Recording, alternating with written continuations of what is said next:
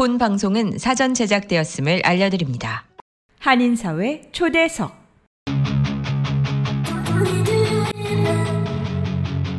이 시간은 미주경제신문 한성용 본부장이 진행하는 종합시사 프로그램으로 한인사회 경제의 중심 인물들을 초대해 현안 문제점들을 파악해보고 이에 대한 해결책을 함께 모색해보는 시간입니다. 안녕하세요. 한인사회 초대석의 진행을 맡은 미주경제신문의 한성용입니다. 어느새 12월도 이제 한 주일밖에 남지 않았습니다. 바쁘게 달려온 한 해를 조용히 마무리하면서 희망찬 새해를 설계해봐야 할 시간인 것 같습니다.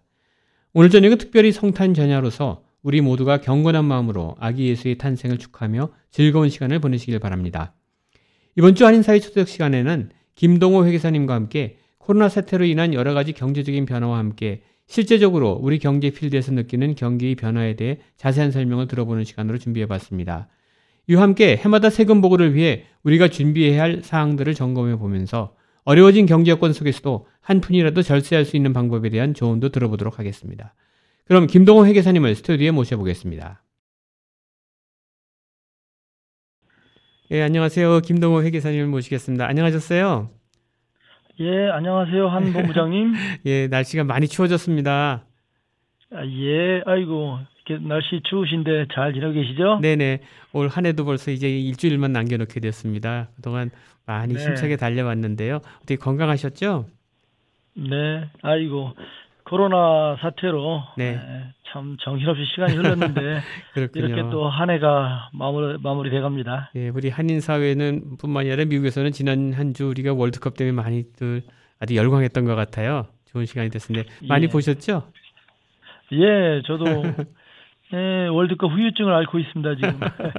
어떻게 느끼셨었어요? 예, 월드컵이 먼저 끝났다니까 뭐 낙이 없다는 사람도 있는데 네, 예, 2002년 그 월드컵 네, 경기 때 기억에 생생하고 월드컵 4강이요. 네. 근데 이번에 아, 모든 게, 임이 다 exciting하게 봤는데 어, 한 본부장님 어떠셨어요? 그 브라질전 많이 아쉬웠죠. 아 어디 한국 팀하고 한가요? 예, 예. 한국하고 브라질 브라, 한국, 한국 브- 브라질이 아니라 포르투갈이죠. 포르투갈. 포르투갈. 아니요. 그건 예선이었고요. 예, 예. 심- 예선 통과한 다음에 이제 브라질하고 16강에서 아, 참. 마지막에. 예 마지막 16강 때 예, 브라질하고 예. 붙었을 때아 맞아요 맞아요. 네네. 네네. 우리가 그렇죠. 처음 예. 전반전에 대량 실점에 세골 뒤집어가지고 연속으로 먹은 거예요. 네네 맞습니다. 네, 페널티킥 너무 억울해가지고. 두 번째. 그렇죠 네. 예. 네. 어, 또 축구를 좀 좋아하시고 또- 하시니까. 예. 네. 너무 아쉬움과 또 감격을 주었던데. 네. 예, 이제 뭐 월드컵 경기는 이제 마무리가 됐고요. 그렇죠 예, 우리 생활 경기에 대해서 네. 신경 써야 될 것 같습니다. 그러면요 우리가 그 코로나 때문에 3년 동안 얼마나 또 고생했습니까 아직까지 완전히 완쾌된 건 아니지만 그래도 3년 전과 비교해 볼 때는 굉장히 정상화가 된 것 같아요. 네, 많이 좋아졌습니다. 실제로 근데 이제 우리 필드에서 느끼시는 그 체감은 많이 다르실 것 같아요. 우리 또 각종 여러 가지 직종에 계신 한인 분들을 또 이제 클라이언트를 모시고 일을 해보셨으니까 어떻게 실질적으로 필드에서 느끼시는 경기는 어땠었나요? 아, 예, 어, 2020년 처음 코로나 사태 때 정말 그 공포스러운 분위기였죠. 네네. 우리가 일찍 경험하지 못한 예, 많은 식당들이 뭐 문을 닫고 업소들 출퇴근 못하고 이렇게. 근데 이제 단계적으로 정부의 그 과감한 지원이나 자금이 많이 풀렸지 않습니까? 네네. 네, 그래서 여러 가지 정책들 그리고 또 실업 문제를 해결하기 위해서 정부에서 실업 수당을 지급하고 또 뭐 각종 PPP라든가 뭐 ERC라든가 이렇게 여러 가지 지원책들이 많이 나와가지고 에, 기업들은 고비를 잘 넘겨왔는데요. 네. 올해 들어서 이제 코로나가 좀 완화되긴 하지만 그리고 업종별로 편차는 있는데 에, 전반적으로 아직도 어, 많은 분들이 힘들어하고 있고 네. 그렇습니다. 그 중에서도 특히 특히 그- 뭐 세탁이라든가 내일 이 식당 이런 데서 많이들 타격이 많았을 것 같은데. 예 예 그 네일 가게나 뭐 이렇게 한인들이 많이 종사하는 업종인데요. 네. 에, 네일 가게는 점진적으로 이렇게 회복세를 보였고 네. 에, 올 여름 같은 경우는 매, 음, 어, 매상이 많이 호전된 걸로 보고 있는데요. 네. 예, 식당들도 이제 코로나 사태 때 어, 식당을 문을 못 열게 되고 또 뭐 열게 허락한다고 했다가 다시 봉쇄되고 뭐 이런 네. 일을 겪으면서 네. 정말 어려웠는데 SBA 통해 가지고 어, RRF 펀드라고 네. 레스토랑 리바이털 펀드 이런 자금이 과감하게 지원됐어요 그랜트로요. 네. 그러면서 식당들은 상대적으로 좀 혜택도 있었고 살아나게 됐는데 네. 에, 한이들이 많이 하는 업종 중에 제일 힘든 업종이 세탁업 같습니다. 그렇군요. 예, 아무래도 맨하탄 같은 경우에는 하고, 또 재택근무가 일상화되다 보니까 사람들이 안 나오게 되고 양복을 입을 일이 없어지게 되고 그러니까 상대적으로 많이 예. 어려웠을 것 같아요. 맞습니다. 출근 안 하고 재택근무하니까 뭐 세- 세탁에 대한 수요도 줄고 네. 또 이런 때 사람들 많이 안 모이게 되니까 뭐 파티 같은 것도 줄고 그렇죠. 그래서 어, 세탁 수요가 많이 줄었는데 네. 이제 코로나가 어느 정도 해결돼 가면서도 네. 에, 에, 자택근무하고 이렇게 운영했던 패턴들이 일상화되면서 네. 아직도 세탁업은 회복이 되지 않고 있어가지고요. 네. 예, 많은 분들이 좀 아, 되게 힘들어하고 계시는 상황입니다. 그렇군요. 근데 아무래도 우리가 지금 올해까지 잘 버텨왔지만 실제로 걱정되는 건 내년도 경기예요. 그래서 지금 흔히 신문이라든가 미디어를 보면은 인플레가 극도로 커질 거다 하는 그 우려도 많이 낳고 있고 그런데 어, 이 시간에 우리가 그럼 우리 실제적으로 인플레이션이 왜 생기고 이거 어떤 영향을 미치는지 좀 한번 정확하게 좀 한번 알려주시죠. 쉽게. 네네. 어, 우리가 흔히 지금처럼 이렇게 경제적인 상황에 민감한 시점이 없거든요. 네. 예, 항상 많은 그 시간 동안 클라이언트들 상대하다 보면 그런 얘기를 많이 들었어요. 뭐 지금 이런 불경기는 없었다. 네. 아니 뭐 이렇게 힘든 적은 없었다. 뭐 그렇게 하는데 에, 어, 지금은 정말 에, 그때 느꼈던 거하고 완전히 차원이 다른 그런 에, 고비들을 겪었고요. 네. 그다음에 이제 인플레이션이란 말이 너무나 우리한테 와닿고 있는 건 네. 코로나 때 정부에서 경기를 살리고 또 많은 기업들과 그 근로자들을 보호하기 위해서 자금이 많이 풀렸지 않습니까? 네. 네, 그런 부분들이 이제 우리 경제의 부담으로 다가온다. 그래서 뭐 인플레이션이 심하다든가 네. 그로 인한 정책들 이런 얘기들이 많이 나오는데요. 네. 가- 간략하게 인플레이션에 대해서 한번 좀 말씀드릴까요? 그러시죠. 예. 네. 인플레이션은 원래 물리학에서 사용되는 말이었는데 네. 뭔가 팽창한다라는 뜻이거든요. 네. 그래서 이게 물가가 지속적으로 상승하는 어떤 경제 현상을 가리키는 용어로 네. 에, 에, 사용되기 시작했어요. 네. 에, 이건 이제 경제학적인 의미로 가격이 부풀려지고 에, 가격이 오른다 뭐 이런 뜻인데요. 네. 결국 인플레이션이란 말은 화폐 가치가 떨어져 가지고 네. 어, 물가 물건을 살 수 있는 그 구매력이 약화되는 현상을 가리킵니다. 아, 그렇군요. 아무래도 우리가 실업수당 같은 걸 많이 받을 때 이제 돈을 많이 찍어서 또 이렇게 나눠주게 되니까 화폐가 많이 유통이 되고 이래서 또 인플레이션이 가속화 된 것 같기도 해요. 예, 맞습니다. 그게 가장 실질적인 요인이라고 저는 생각하는데요. 네. 정부에서 뭐 돈을 뭐 처음에 뭐 2조 달러, 3조 달러 이렇게 막 수조 단위로 네. 자금을 엄청난 양의 자금을 풀었거든요. 네. 예, 이제 통화량을 공급했다, 뭐 유동성을 공급했다 이렇게 표현되는데 우리가 가지고 있는 재화의 양이 일정한데 네. 돈이 많이 풀리게 되면 네. 상대적으로 돈의 가치가 떨어지는 건 뭐 예상할 수 있는 결과입니다. 그렇죠. 그래서 예, 김치찌개를 뭐 예를 들어 체감 물가로 네. 우리가 예, 10불에 먹을 수 있었던 걸 지금 뭐 15불, 18불에 이렇게 가격이 오르지 않습니까? 네. 네네 그렇게 어, 화폐 가치가 떨어지고 물건값이 올라간다. 예, 이런 뜻으로 생각하면 될 것 같습니다. 그렇군요. 근데 이와 반대되는 또 디플레이션 또 현상도 우리가 또 나타나고 있는데 디플레이션은 또 인플레이션하고는 반대죠? 네, 그렇습니다. 디플, 디플레이션은 이제 어, 인플레이션하고 반대 개념으로 네. 물가가 하락하는 현상을 말하겠죠. 네네. 예, 물가가 떨어지면 소비자 입장에서는 이제 같은 돈으로 네. 더 많은 상품을 살 수가 있기 때문에 예, 좀 좋은 현상처럼 볼 수도 있어요. 아. 때문에 그렇지만 디플레이션이 예, 경기 침체와 같이 일어나면 네. 인플레이션보다 훨씬 더 경제에 나쁜 영향을 줄 수가 있어요. 그렇죠. 예, 그래서 먼저 인플레이션 아까 얘기하다 말았는데 네. 인플레이션이 어떤 측면인지 그 인플레이션이 일어난 이유 이유가 뭔지 잠깐 한번 설명드려도 될 것 같아요. 그러시죠. 예, 예. 이해를 돕기 위해서 예. 네. 예. 에, 인플레이션은 두 가지 측면에서 보는데 네. 에, 소비자들의 그 경기가 잘 호황이라고 하잖아요. 네. 에, 소비자들이 그 재화나 서비스에 대한 수요가 증가해서 네. 그런 에, 아주 좋은 측면에서의 인플레이션이 있어요. 네, 네. 이럴 때는 기업 발전되고 매출이 잘 되고 경제가 활성화되고 이렇게 여러 가지 긍정적인 역할이 되지만 네. 지금처럼 에, 코로나 영향으로 노동력이 충분히 투입되질 못했고 네. 또 기업들이 완전히 공장을 가동하지 못하고 이런 상태에서는 소비자들이 필요한 물건이 제때 공급하지 않을 수가 있거든요. 네. 예, 결국은 수요는 많은데 공급이 그걸 따라가지 못한다. 아, 이럴 때도 인플레이션이 일어날 수가 있어요. 네. 예, 공급이 부족해서 수요를 따라가지 못할 경우에 물건값이 올라갈 수가 있고요. 네. 예, 아니면 지금처럼 또 정부에서 돈을 너무 많이 풀어가지고 네. 예, 정- 정부 지출이 늘어나고 해가지고 예, 유동성이 너무 많아서 인플레이션이 올 수가 있, 있고요. 네. 예, 이런 측면과 또 다른 측면에서 지금 하나의 측면이 그 러시아 우크라이나 전쟁이 일어났잖아요. 네, 네. 예, 그때 그 에너지 가격이 상승하게 됐어요. 러시아가 유럽에 대한 그 에너지 수출을 통제하기도 하고 네. 또 서방 측에서는 러시아의 그 거래 관계를 끊고 뭐 이렇게 하다 보니까 네. 에, 에너지 가격 즉 석유나 뭐 가스 가격이 올라가는데 네. 에, 이런 에너지 가격이 올라가면 모든 산업 분야에 전반적으로 다 올라가게 되거든요. 그렇죠. 에, 그래서 지금 인플레이션에 대한 그런 우려가 아주 심하게 팽배해 있고요. 네.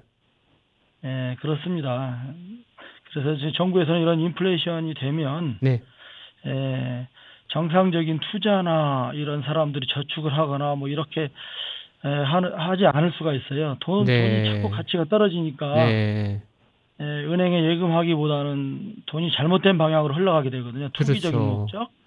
우리가 지금 우려로 하고 있는 건 내년도 경기인데 내년도 이제 인플레이션뿐만이 아니라 여기 이제 또 갑자기 또 이제 그 우리 흔히 스태그플레이션이라는 표현도 많이 하는데 경기 침체를 네네. 뜻하는 건데 그 스태그플레이션이 나타날 수도 있다고 우려를 나타내는데 스태그플레이션은 어떤 건지 좀 자세히 설명해 주시죠.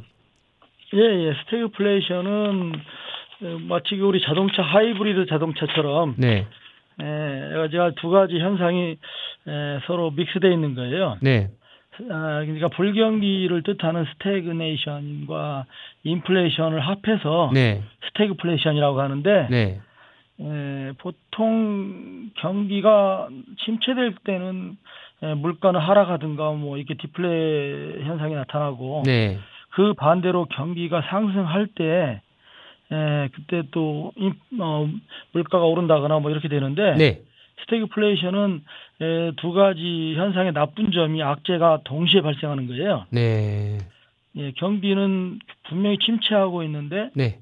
물가는 올라가게 되는 거죠. 참, 예, 점점 더 살기 그러니까- 힘들어지는 거죠, 그러니까. 그렇습니다. 네. 불황 속의 물가보다 네. 뭐 이렇게 표현하기도 하죠. 네. 그래서 실제로 네. 내년도 우리가 우려하는 게 스태그플레이션인데요. 이걸 좀 예, 우리가 타개할 수 있는 좀 묘책이 좀 나와야 될 것 같아요. 예. 예. 그리고 이 지금 네, 네, 정부에서 어, 연방 정저 준비제도 이사회 FRB가 있죠. 네, 네, 거기에 이제 어, FOMC라고 네, 에, 금리를 이렇게 조정하는 부서가 있어요. 네, 네, 에, 그 부분 그분들이 이제 이 금리를 통해서 네. 어, 이런 부분들을 완화시키려는 노력을 하고 있습니다. 그럼 이 시간에 우리가 그 우리 우리 금리 인상 얘기가 뉴스에 많이 나오는데 이 어떻게 좀 이루어지고 있는지 좀 자세하게 한번 기본적인 정보를 좀 제공해 주시죠. 아 예. 에, 금리 인상 부분은 지금 네, 정부에서 네. 금리를 인상할 때 이제 인상에 대한 의견은 맞는데 네, 에, 우리가 말하는 그 흔히 금리라는 게 이자율이잖아요. 이자율. 네, 네, 예, 이자율은 두 가지 측면이죠. 우리가 뭐 은행에다가 예금을 했어요. 네, 그러면은 1년 후에 에, 이자까지 포함된 금액을 주지 않습니까? 네, 예, 뭐 CD라든가 뭐 세이빙스나 이렇게 할 때 그렇게 에, 어떻게 보면 돈이 가지고 있는 그 가치 value라고도 할 수가 있는데요. 네. 네. 그 이렇게 경기가 나빠질 때는 이자율을 몇 프로를 준다 하더라도 네. 에, 돈의 값어치가 더 떨어져 있지 않습니까? 네. 예를 들어서 예? 지금 이자율을 뭐 4% 받았는데 네. 물건값이 14%나 올라 있다. 네. 예, 그렇게 될 때는 오히려 실질 그 자금에 손실이 생기는 거예요. 이자가 생기기는커녕. 그렇죠. 네. 예, 그렇게 이자율이 그럴 때는 이자율 자체가 다시 조정돼야 될 필요성을 느끼게 되고 이자가 올라가게 네. 되겠죠. 네. 예, 이런 식으로 어, 이자율은 네. 또 경기에 직접적인 영향을 끼치는 네. 그런 하나의 그 좋은 정책 수단이기도 해요. 아, 그렇군요. 아까 국장님 말씀하신 대로 네. 어, 올해 이자율이 가파, 가파르게 상승했는데요. 예, 예. 예, 보통 이자율을 뭐 어, 0, 0.25% 정도 올리고 또 그것만 가지고도 뭐 주식 시장이나 네. 예, 채권 시장, 뭐 환율 이런 게 민감하게 반응하는데 예, 올해는 예, 그 정도 폭이 아니고요. 네. 어, 올 5월 달에 뭐 5% 인상을 시작으로 네. 예, 6월 달에 0.75, 네. 9월 달 에, 공- 공개시장위원회에서 다시 0.75, 네.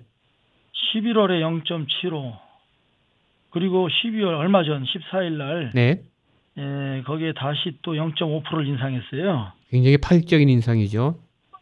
예, 이런 정도의 인상은 단기간 내에 거의 한 3.5% 이상 인상됐는데요. 네. 예, 이런 금리 인상은 사- 유례가 없을 만큼 네. 파격적인 인상이었습니다. 네.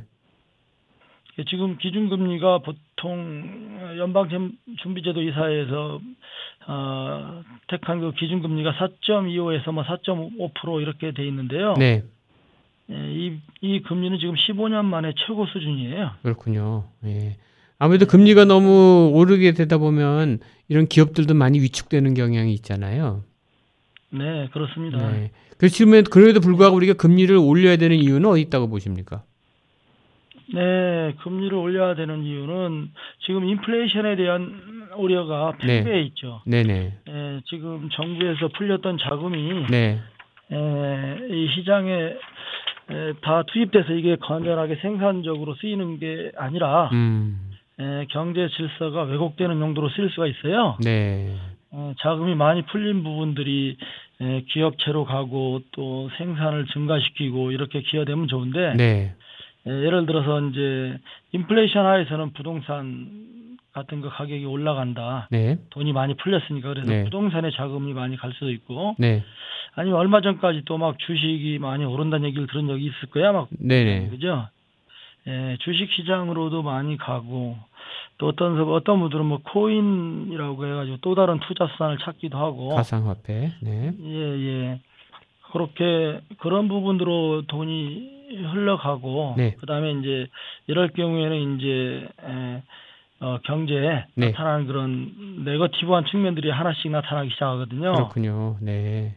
예, 그래서 정부에서는 이걸 어, 단계적으로 네. 에, 금리를 인상하면서 네.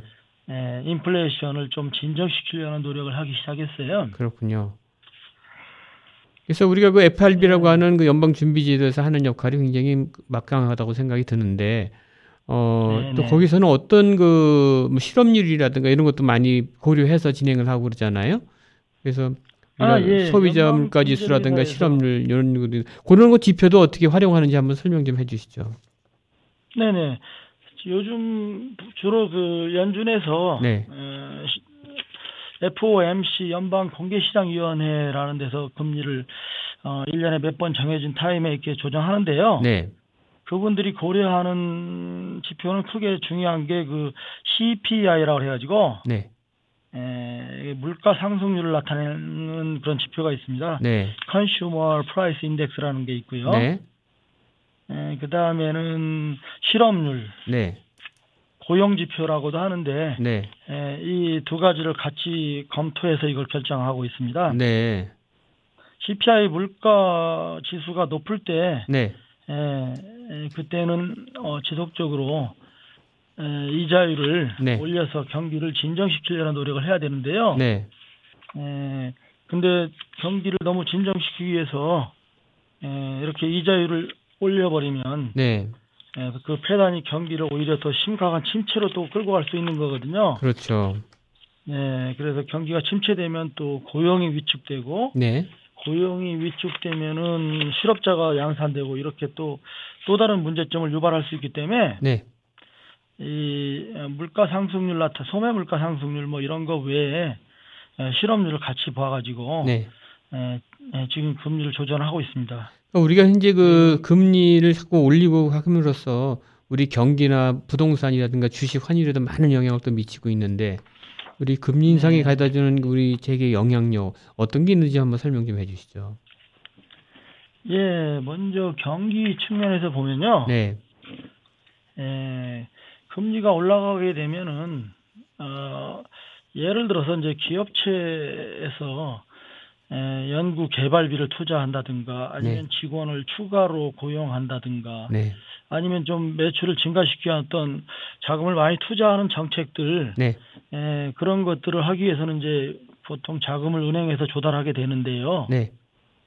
예, 그렇게 이자율이 높은 상태가 되면 예를 들어서 뭐 지금처럼 8%, 9%, 뭐 7% 이렇게 되면요. 네. 그렇게나 비싼 이자를 주고 어, 사업을 해서 네. 나머지 그 넷 인컴 나오는 비율이 거기 못 미칠 수 있어요. 그렇죠. 예, 그래서 에, 열심히 장사해 가지고 은행 빚 이자를 갚는데도 못 어, 충당하지 못한다. 그럴 때는 접어야죠, 에, 뭐. 투자가 위축되게 되죠. 그렇죠. 예. 네, 네. 그러면 예. 결국은 그 부분은 경기를 다시 네. 에, 진정시키고 잘못하면 또 경기가 역으로 네. 디플레이션으로 가거나 이렇게 될 수가 있어요. 지금 굉장히 민감한 시점에 그렇군요. 연준에서 네. 에, 금, 금리를 지금 어, 이렇게 밸런싱을 하고 있는 걸로 알고 있습니다. 네. 하여튼 우리가 살아가는 데 제일 필요한 부분이기도 한데 제일 중요한 부분인 것 같습니다. 네. 네. 또 그, 가장 예. 힘든 부분이 에, 우리가 우려하는 게 저거죠. 네. 에, 경기가 이렇게 위축되면 네. 뭐 실업자가 많이 늘어날까봐 네. 그 다음에 이렇게 많이 소득은 일정한데 네. 우리 장바구니 물가라고도 하죠 사람들이 그쵸. 에, 체감하는 물가가 올라가 버리면 네. 에, 많은 사람들이 실질적인 배- 어, 부가 축소되는 결과가 되고 네. 에, 특히 저소득층 사람들한테 더 큰 악영향을 끼쳐요. 그렇습니다. 그 모든 사람들이 심지어 궁금해하는 게 과연 내년은 올해보다 더 살기 힘들다 힘들다 그러는데 과연 얼마나 힘들어질까 그 궁금증을 갖는 분들이 많은데 어떻게 회계사님 생각은 어떻게 좀 예측하시나요? 예, 보통 사람들이 이제 뭐 별로 우리가 좋아하지 않은 표현들이 많이 나오지 않습니까? 예, 예, 뭐 사실 오랜만에 들어보는 거죠. 스태그플레이션, 네, 그다음에 뭐 Great Recession, 네, 예, 대불황 뭐 이런 말들 하는데 네, 에, 조금 어, 우려되는 측면이 있습니다. 왜냐하면은 에, 우리가 상상하지 못한 만큼 뭐 수조 달러가 풀렸으니까요. 네, 에, 자금이 그래서 그런 자금을 에, 많이 풀린 자금을 좀 긴축해가지고 이렇게 흡수하고 이자율을 올려서 경기를 조금씩 진정시키려는 노력을 하고는 있지만 네, 예, 그 부분이 이제 부드럽게 예, 경기 급격한 경기 침체 없이 물가를 잡아간다. 뭐 이게 목표잖아요. 그렇죠. 예, 그런데 아, 지금까지 쭉 보면은 예, 이렇게 금리를 인상해 가지고 예, 경기 침체가 없이 예, 이자율이 하락되고 이렇게 잘 해결된 케이스가 사실 많지는 않았어요. 역사적으로는요. 네, 네, 예, 옛날에 영국에서 영국 이코노미스트에 나왔던 글을 봤는데 네. 지난 70년 동안 물가 상승이 5% 넘어가는 이런 상태에서 네, 예, 미국 연준이 금리를 조절해 왔는데 네, 경기 침체 불황으로 가지 않고 예, 기준금리만 조정해서 물가를 안정시키는데 성공한 사례는 한 번도 없었다 이렇게 보고했어요. 네, 예, 그러면 내년도 이제 지금 4, 4분기 그 기업들 실적 보고가 나오고 아니면 내년 1, 4분기, 4분기 나올 텐데요. 네, 예, 아무래도 뭐 지금 사람들이 경기 연착륙이냐 예, 아니면 좀 예, 심하게 참 하드 하드 랜딩이냐 뭐 이런 말들을 하는데 네. 예, 약간 충격이 완화되면서 네. 예, 경기가 좀 잘 진정되길 바랍니다. 그렇군요. 네, 금리는 또 한 가지 네. 말씀드릴 게 네. 부동산 네. 예, 가격에 영향을 줄 수가 있어요. 네. 왜냐하면 많은 분들이 또 우리 여기 애청자들께서 네. 예, 그 부분은 좀 필요할 것 같아요. 네. 예, 금리가 이렇게 올라갈 때 부동산을 사야 되나 말아야 되나 이런 것도 있잖아요. 그렇죠. 예, 일반적으로 금리가 오른다는 얘기는 집 살 때 모계지 금리가 오른다는 뜻이거든요. 네. 그러면 똑같은 집을 사고 똑같은 금액의 론을 받았는데 네. 매월 내는 모계지 페이먼은 많이 늘어나게 되죠. 네, 네. 예, 이자율 포션이 늘어나니까. 네, 네. 예, 그러면 결국은 이게 대출 상환이 부담이 되는 거잖아요. 가격이 오른 거잖아요. 돈에 대한. 그렇습니다. 네, 그럴 때는 주택 수요가 감소할 수가 있어요. 네. 수요가 감소하면 부동산 가격은 하락하는 국면으로 갈 수 있다. 이게 이제 에, 전형 가장 트레디셔널한 그런 형태예요. 금리가 부동산에 네. 영향을 끼치는. 네. 뭐 그렇지만 뭐 그대로 갈지 또 다른 반등이 있을지 에, 미래는 저, 정확히 알 수는 없죠, 그죠? 그렇습니다. 네, 대개 경우 이자율이 떨어지면 네. 에, 모계지 이자율이 낮아지면 네. 집을 많이 사고 팔고 부동산 가격이 올라가고 뭐 이런 일이 생겨요. 네. 에, 그래서 금리는 그렇게 부동산에도 영향을 끼친다. 아, 그래서 지금 우리 부동산 시장에 굉장히 관심 있는 분들이 많은데 지금 집을 사야 될 거냐 말아야 될 거냐 좀 고민하시는 분들이 많으신 것 같더라고요. 네네 경기하고 네. 또 다른 외적으로 네. 내가 투자를 했는데 그 부동산 가격이 네. 예, 하락하게 되면 예, 경제적으로 손실이고 또 별로 기분도 좋지 않고 이렇게 되겠죠. 네. 맞습니다. 그 우리가 흔히 또 신문에서 많이 접하는 단어 중에 IRA Inflation Reduction Act라는 게 있어요. 그래서 인플레를 네. 억제할 수 있는 법안 그래갖고 우리 한국 그 매체에도 한국 그 전기 자동차 시장 그 관련돼서 많은 또 기사도 나오고 그랬는데 그 IRA에 대해서 좀 네. 설명 좀 해주시죠. 아 예, IRA가 발음이 똑같죠. 그러네요, 진짜. 예.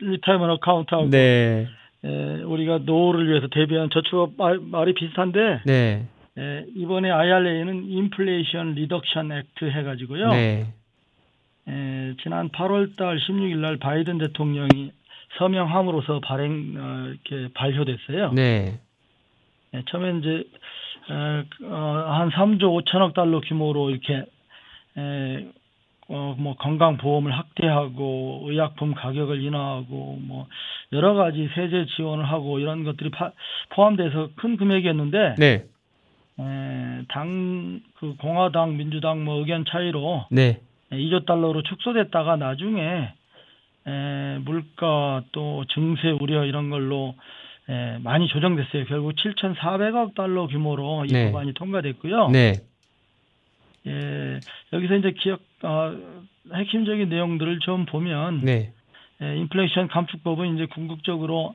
이 세계적인 인플레이션 상황에서 네, 미국 국민들 생활을 안정화시킨다라는 그런 명분을 찾고 있어요. 네, 그래서 이제 그 내용들을 보면 뭐 의약품이나 에너지 가격 인상을 억제한다. 네, 그걸 통해서 어, 물가를 좀 안정시키는 데 기여한, 뭐 기여한다. 네, 에, 그래 이렇게 물론 이제 의료비와 에너지 비용 감소 뭐 아니면 IRS에서 세액 공제 뭐 이런 직접적인 그 가계 지출을 네, 에, 축소하게 하려는 시도들 에, 에, 그런 것들도 있고요. 네. 그다음에 이제 뭐 크린 에너지라고 하잖아요. 네, 네, 예, 뭐 태양열이라든가 뭐 아니면 전기차 이거 포함돼 있죠. 네, 네, 예, 그런 산업을 발전시켜 가지고 추가적인 일자리를 창출하고 뭐 가계 소득도 기여한다 이런 것들이 그 주요 골자 내용이에요. 네, 네, 그런데 이제 좀 인상적인 건 어, 이 자금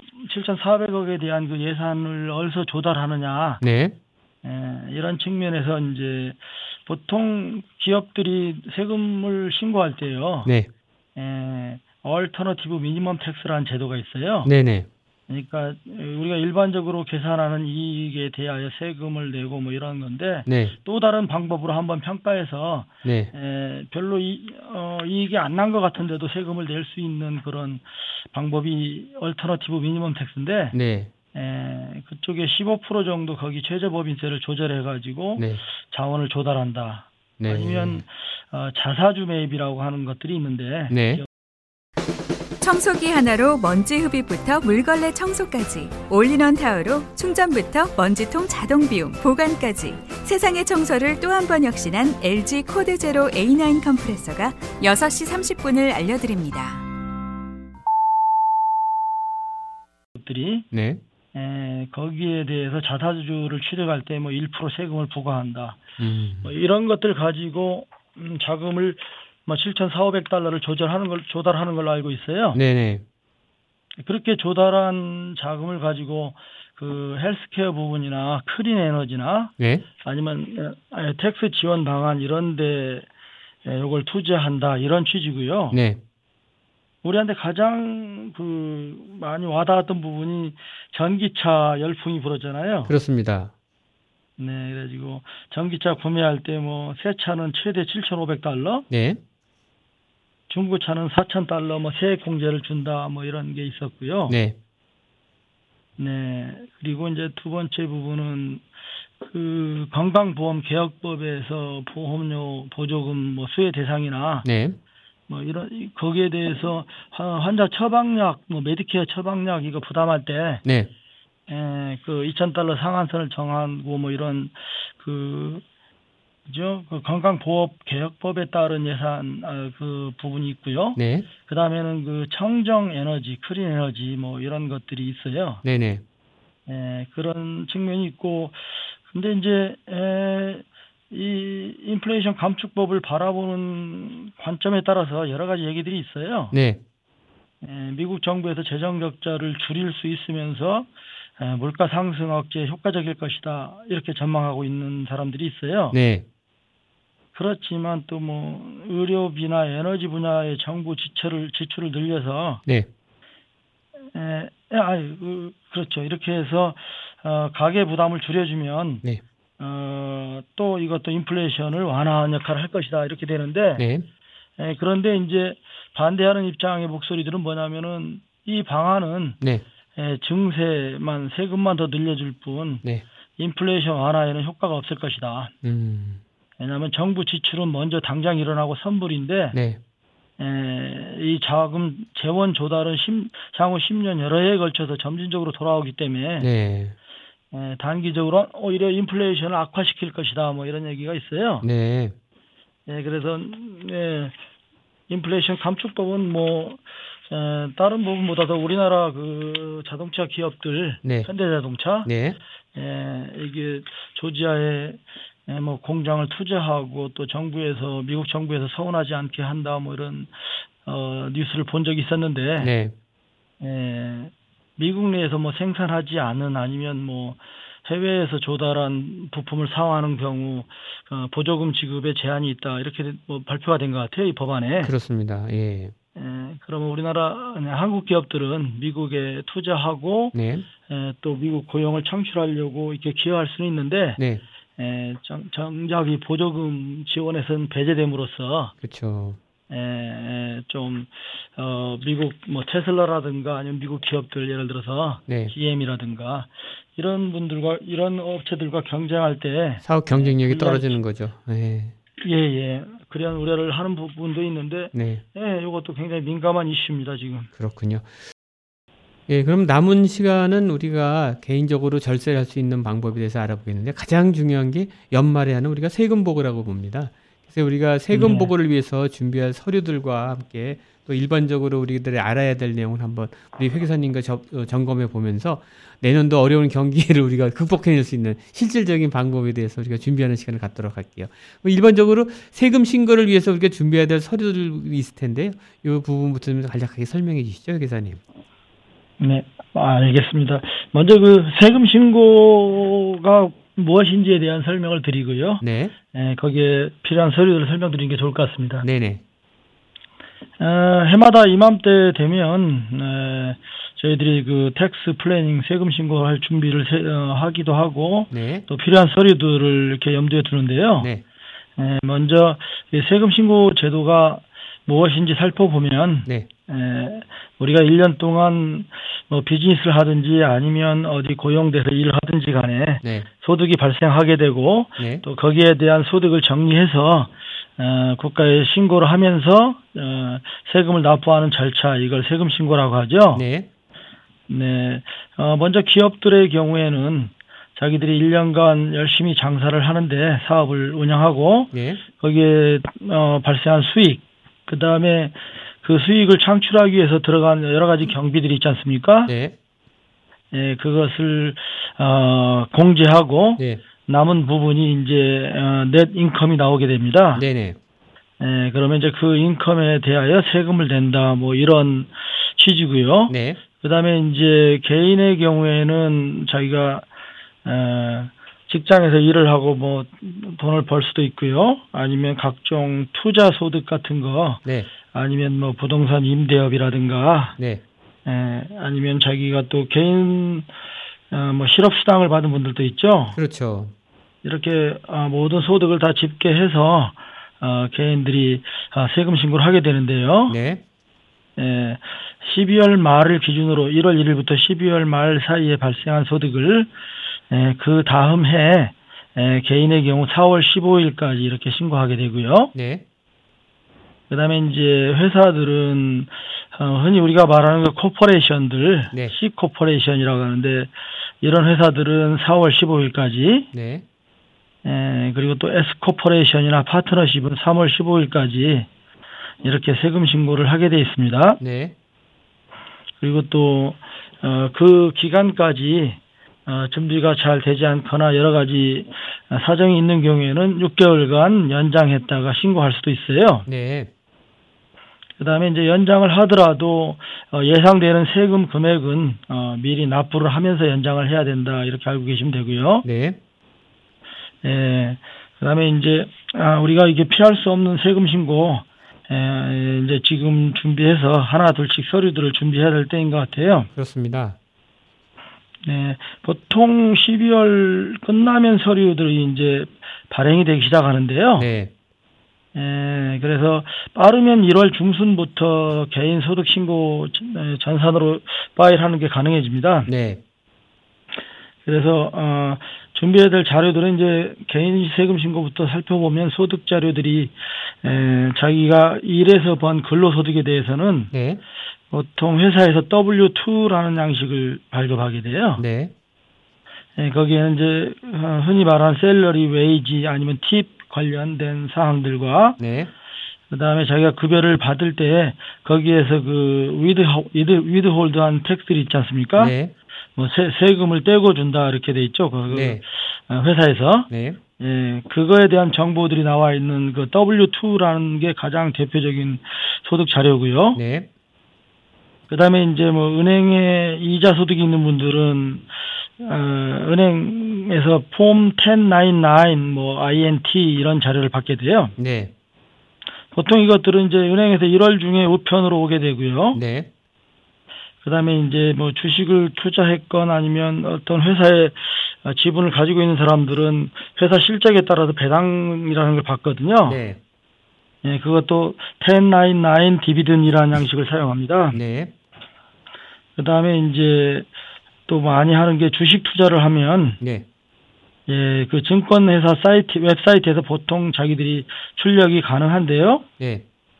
아니면 그 증권회사에서 우편으로 받기도 하고 네. 예, 거기 양식도 또 1099이에요. 네. 우리 1099이라는 숫자가 굉장히 많이 와닿습니다. 그렇군요. 예, 그다음에 이제 한 가지 더 1099 소리가 또 있는데요. 네. 예, 전년도에 그 부동산을 사고 판 사람들이 있지 않습니까? 네. 예, 뭐 주택을 매매했거나 빌딩을 매매할 경우에 에, 그 1099S라는 양식이 또 발급이 돼요. 네. 네, 그 자료가 역시 하나는 IRS에 보고가 되기 때문에 에, 그 부분도 같이 준비해야 될 서류고요. 네. 그다음에 또 필요 서류들은 어, 위자료, 엘리모니, 뭐 음, 준거 음. 받은 거 이런 내용들 필요하고요. 네. 그 다음에 정부에서 실업수당을 받은 사람들은 1099G, 예, 또 하나의 1099이 있습니다. 여기 받, 예, 노동부, 어, 실업수당 청구하는 웹사이트에서 자기가 출력을 보통 할 수가 있습니다. 네. 그 다음에 이제 또 잡다한 그 미셀레니어스한 소득에 대해서 1099 MISC 뭐 이런 양식이 있고요. 네. 그 다음에 이제, 어, 자기가 일을 하긴 했는데, 네. 세금을 떼지 않고 바로 그냥 어, 세금 공제 없이 주는 경우가 있어요. 네. 예, 그거 이제 1099 어, NEC라는 양식을 또 발급했습니다. 네. Non-Employee Compensation 뭐 이런 이런 양식인데요. 네. 예, 그 부분도 에, 자기가 이렇게 번 소득이 있으면 가- 중요한 자료입니다. 네. 그다음에 이제 뭐 나이 드신 분들 아니면 에, 은퇴하지 않은 분들도 필요에 따라서 연금, 은퇴, retirement plan을 찾는 분들이 있어요. 네. 에, 그분들은 1099R이라는 양식이 또 나오고요. 네. 그다음에 이제 에, 에, retiree들 은퇴하신 분들은 Social Security Administration에서 연금을 받지 않습니까? 네. 예, 그 부분에 대해서 또 SSA-1 1099 예, SSA-1099 이런 양식을 또 받게 됩니다. 네. 그래서 주로 소득에 관해서 발행된 자료들은 에, 1099 양식이 많아요. 하나 좀 질문 드리면요. 우리가 흔히 네네. 해외 구조에 만 불 이상 갖고 있을 때도 그 소득 신고할 때 신고하라고 되잖아요. 아, 예, 그 한국의 통장에 만 불이 넘었다. 어떻게 신고해야 되나요? 네네. 예, 거기에 해외 계좌 신고 네. 흔히 우리가 F바라고 알고 있는데요. 네. 이것은 하, 한국의 어떤 한국인은 뭐 미국을 제외한 다른 나라 국가에 네. 에, 있는 그 금융 자산 파이낸셜 어셋이 네. 전체 합해서 만 불 이상이 되면 네. 거기에 따른 상세한 정보를 어, 아, 아, 세금 신고할 때 따로 보고하게 돼 있어요. 그 양식이 따로 있는 거죠. 네네 세금 신고할 네. 때 첨부되게 돼 있지만은 네. 어, 별도로 자기가 신고해도 돼요. F바라는 세금 신고를 해야 되고요. 네. 여기서 중요한 것은 한 은행에 있는 잔액이 만 불 이상인 것만 보고하는 게 아니고 네.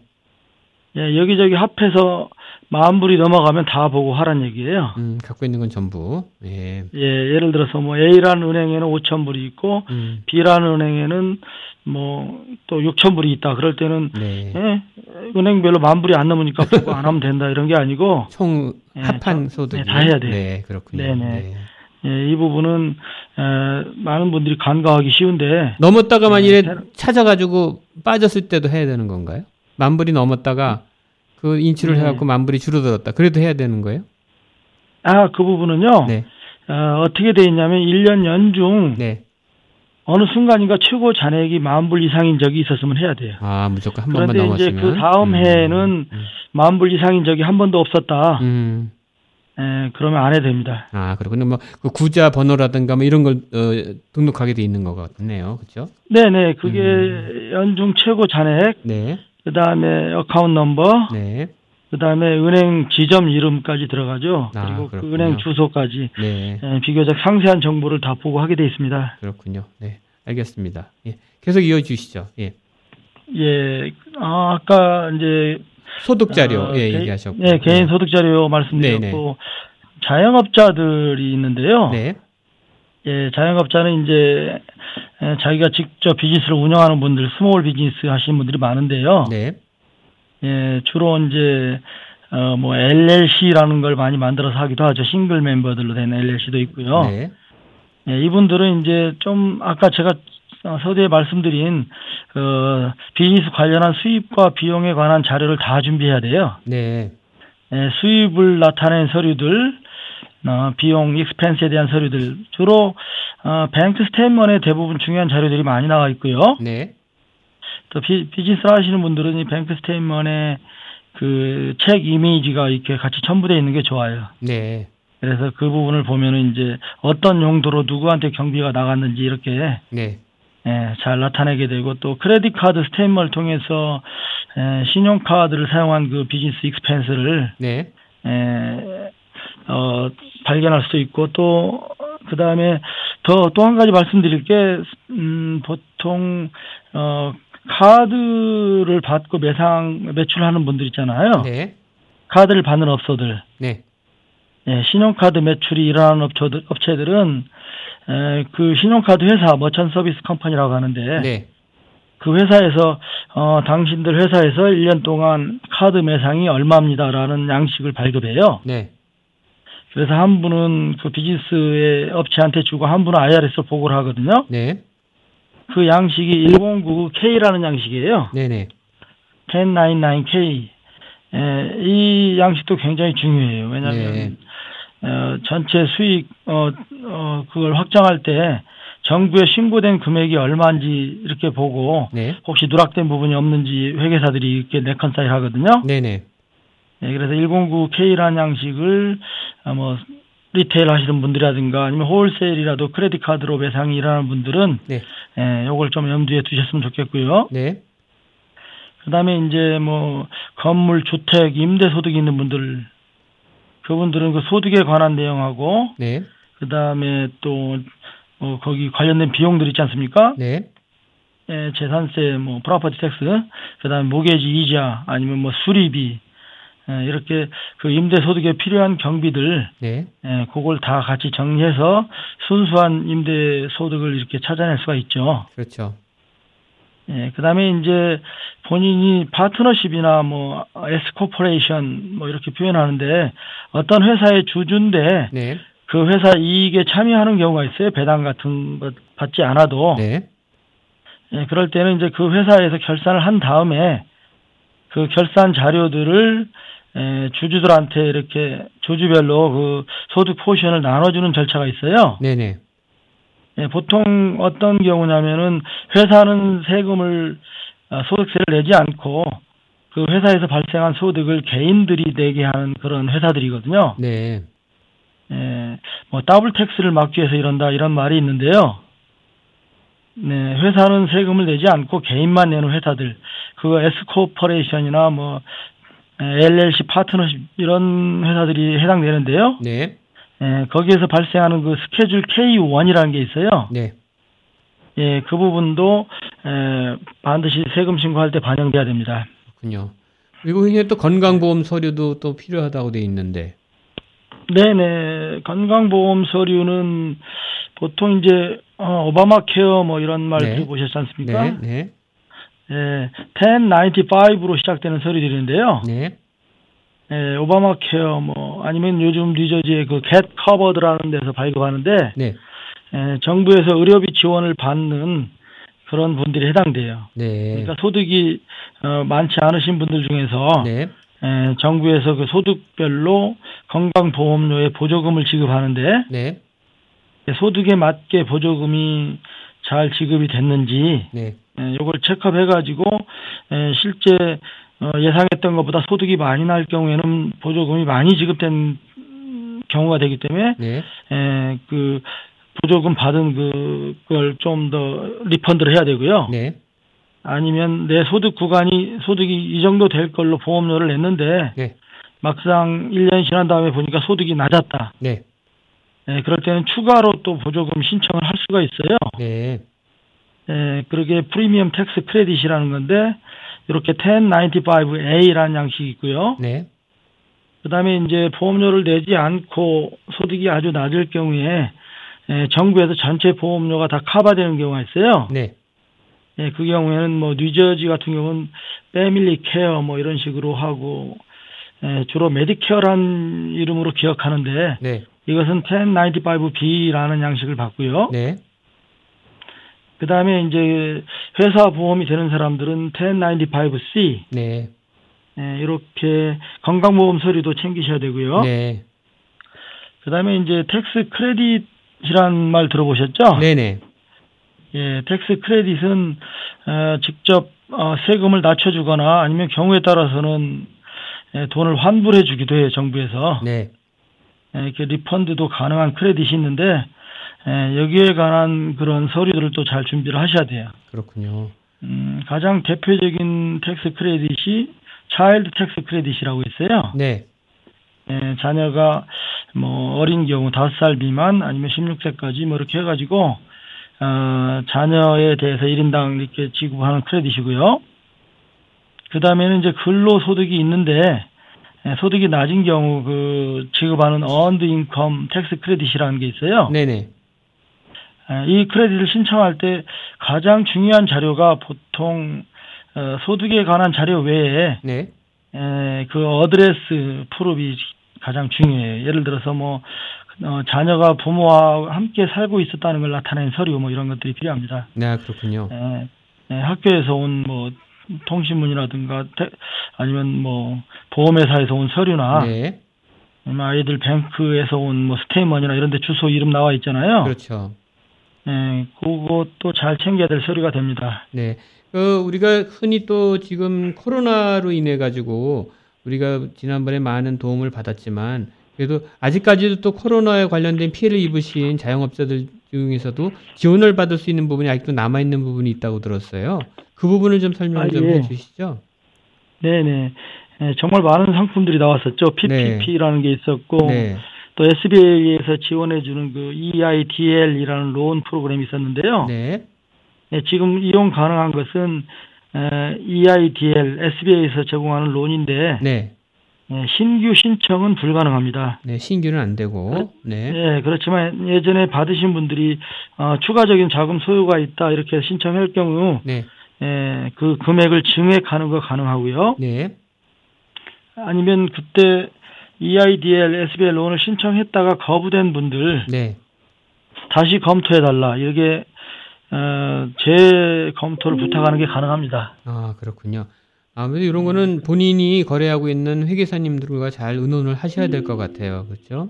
네네 여러 네. 가지 자기 자금 소요나 또 에, 이런 걸 감안해야 되고요. 네, 그다음에 이제 경우에 따라서는 SBA에서 네, 올해 그 비즈니스에 대한 네, 에, profit loss statement이라고 하죠. 네, 에, 뭐 중간 결산한 자료 이런 걸 요구하기도 하기 때문에 네. 에, 에, 또 자기가 본인들이 할 수 있지만 회계사 도움을 받는 게 좋을 수도 있겠습니다. 예. 그리고 개인이 이제 그 우리 시- 연금 세금 신고할 때 가장 흔히 절세하는 방법 중에 하나가 우리 IRA를 많이 드는 거잖아요. 그래서 은퇴연금을 많이 들면은 세금에서 표준액이 내려가기 때문에 흔히 흔히들 많이 알고 있는 부분인데요. 이 부분에 관해서도 어떤 종류가 있는지 간략하게 설명 좀 한번 해 주시죠.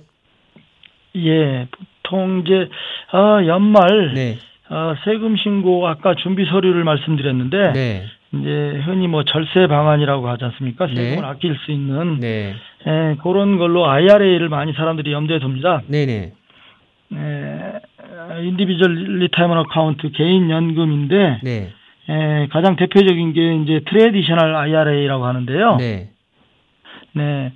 예, 50세 미만은 6,000불까지, 네, 50세 이상은 1,000불이 추가돼서 7,000불까지, 예, 이렇게 그 IRA를 가입하면 그만큼 그 가입한 금액만큼은 소득에서 네, 어, 제외가 돼요. 네, 그런데 이제 이게 완전히 소득에서 없어지는 게 아니고 나중에 이제 자기가 retire 해가지고 그 연금을 찾을 거 아닙니까? 네, 예, 65세 이후가 되든 뭐 예를 들어 70세 이후에 다 찾건 본인이 이걸 찾기 시작하면 그때 소득으로 가요. 아, 그래서 이건 세금이 면제되는 소득이 아니고 연, 유예군요. 연기된다 해서 연기, 세금 연기. 예, 예, deferred라고 하죠. 연기 예, 유예 맞습니다. 예, 예. 근데 이제 IRA 중에 에, Roth IRA라고 있어요. 네, 예, 그건 이제 traditional IRA처럼 예, 자기 어, 세금이 defer되지 않고 네, 예, 세금 내고 남은 금액으로 이 연금을 들어가는 거거든요. 네, 그래서 이건 불입 한도는 똑같은데 이 돈을 들었다 하더라도 뭐 소득이 낮아지진 않아요. 다만 네, 나중에 이제 노후에 이 돈을 찾을 때 네. 예, 그때는 소득으로 들어가지 않죠. 이미 세금 낸 돈을 넣었으니까. 음, 예, 그리고 또 어, 여기서 한 가지 장점은 예, IRA에 이게 그 어카운트를 운영하다 보면 거기에 수익이 들잖아요. 뭐 네, 주식을 네, 네, 주식 관련 상품으로 운영했건 뭐 채권을 샀든 간에 이렇게 IRA 로스 IRA 구자에서 소득이 늘어난 부분도 비과세예요. 아, 네, 이렇게 해서 IRA 구자가 있고요. 네, 이거 관련해서 어, 최근 어, 한 가지 좀 더 설명드릴게요. 솔로 401k라는 게 있어요. 솔로 401k. 네, 예, 이것은 이제 그 비즈니스를 운영하는데 네. 에, 직원이 없고 어, 본인이나 아니면 본인 배우자 이렇게만 운영하는 경우 네. 에, 401k 컨셉이 어, 회사에서도 매칭으로 돈을 넣어주고 절세 혜택이 있고 또 개인도 일정 금액을 세서 저기 납부함으로써 그 금액을 어, 아까 IRA처럼 세금을 이렇게 연기시키는 건데요. 네. 예, 솔로 401k는 회사 입장과 개인 입장을 다 자기가 겸하고 있잖아요. 자영업자니까. 네. 예, 본인이 회사이기도 하고 또 개인 그 인플로이이기도 하니까 예, 이걸 두 가지를 다 결합해서 아, 최대 6만 7,500불까지도 가입할 수가 있어요. 네. 그래서 이 부분도 요즘 예, 많이 사람들이 예, 관심을 갖는 부분입니다. 그렇군요. 하여튼 뭐 많은 말씀 해주셨는데 이 남은 시간은 우리 저 김혜 기사님 개인적인 얘기를 좀 한번 들어보고 싶고요. 우리 이 시간을 빌어서 또 청취자분들한테 좀 인사하는 시간도 좀 가졌으면 해요. 한번 좀 말씀 좀 해주시죠. 아 예. 에, 오늘 이 시간 이렇게 한 본부장님 그리고 저한테 기회를 주신 에, 방송국에 감사드립니다. 그리고 에, 이렇게 방송을 통해서 어, 여러 애청자분들 만나뵙게 돼서 너무 반갑습니다. 에, 오늘 말씀드린 부분들이 좀 도움이 되길 바라고요.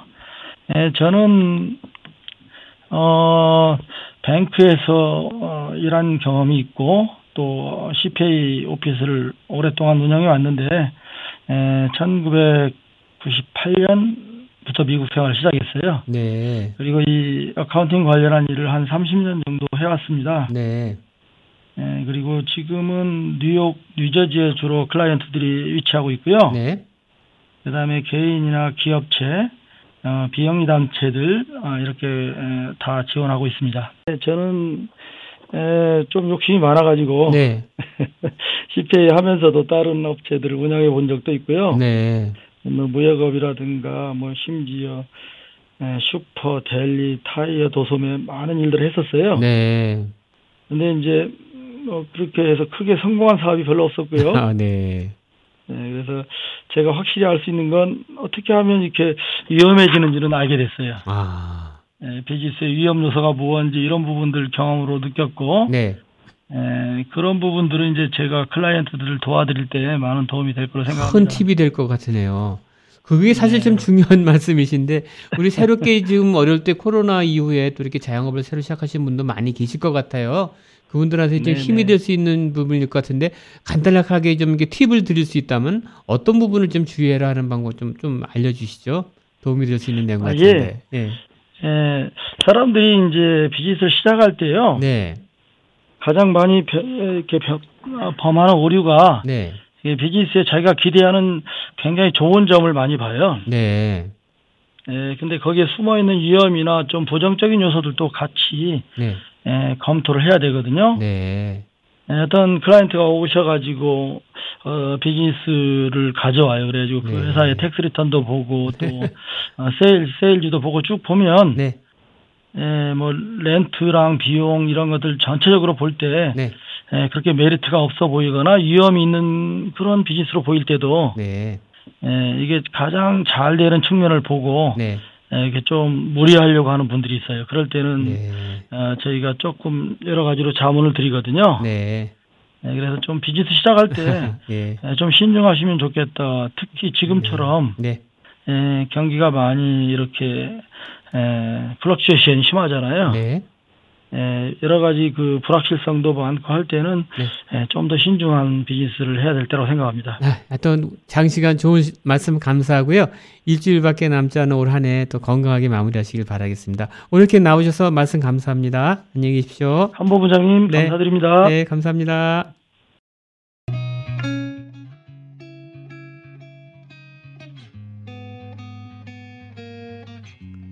지금까지 김동호 회계사님을 모시고 코로나 사태 이후 우리 실물 경제에서 실제적으로 느껴보는 체험담과 함께 내년도 경기 전망과 절세를 위해 세금 보고 시 주의할 사항들에 대해 들어봤습니다. 여러분들의 내년도 가계 경제 계획에 큰 도움이 되셨으면 좋겠습니다. 오늘 준비한 프로그램은 여기까지입니다. 즐거운 성탄절 맞이하시고 건강한 연말 보내시기 바랍니다. 지금까지 미주경제신문의 한송용이었습니다. 안녕히 계십시오.